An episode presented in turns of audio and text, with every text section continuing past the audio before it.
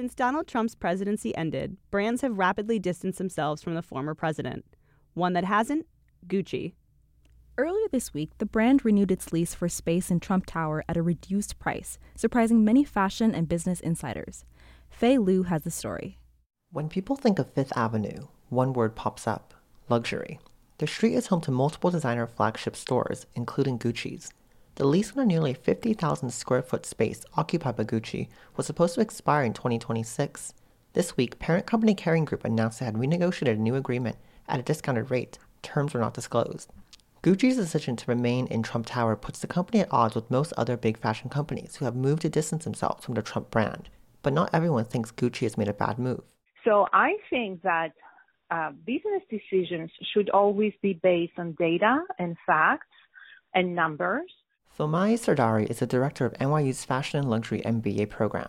She says Gucci's move makes good business sense. And if Gucci has managed to negotiate a great lease, um, this is wonderful for them because they can start rebuilding the brand of Fifth Avenue as they increase their sales. By staying in Trump Tower, Gucci will retain a prime flagship location for reduced cost. Stephanie Takata is the CEO of the fashion design and consulting group Stateless. She says that the most important part of this deal are the bragging rights that come with a slice of Fifth Avenue real estate. Most major retailers or the major retailers that you see on Fifth Avenue are there so that they have a flagship presence on Fifth Avenue. Those stores are so expensive. The rent tends to be so oppressive that those stores lose money really. If you look at, at the stores, lose money on actually having those stores there. But in in the name of brand equity and in having a presence not only for New Yorkers but for world tourists, those flagship stores are important to them. Um, they kind of bring legitimacy to the brand. Gucci's retention of a Fifth Avenue footprint may be good for its public profile, but it's hardly risk free.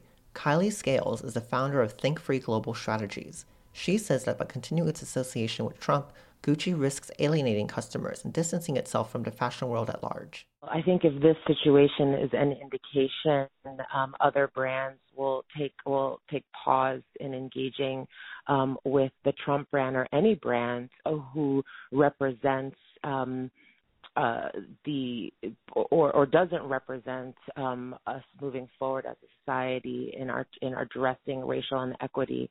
I think that we've seen from this example that addressing racial inequality and thinking about how to dismantle systems that oppress um, different various intersectional groups in our world is something that consumers um, they, consumers want to see more action and more activity towards dismantling those barriers. While other brands are taking strong social stances, Gucci's decision reads as politically passive. For now, the Gucci Fifth Avenue flagship will remain in Trump Tower. Fei Liu, Columbia Radio News.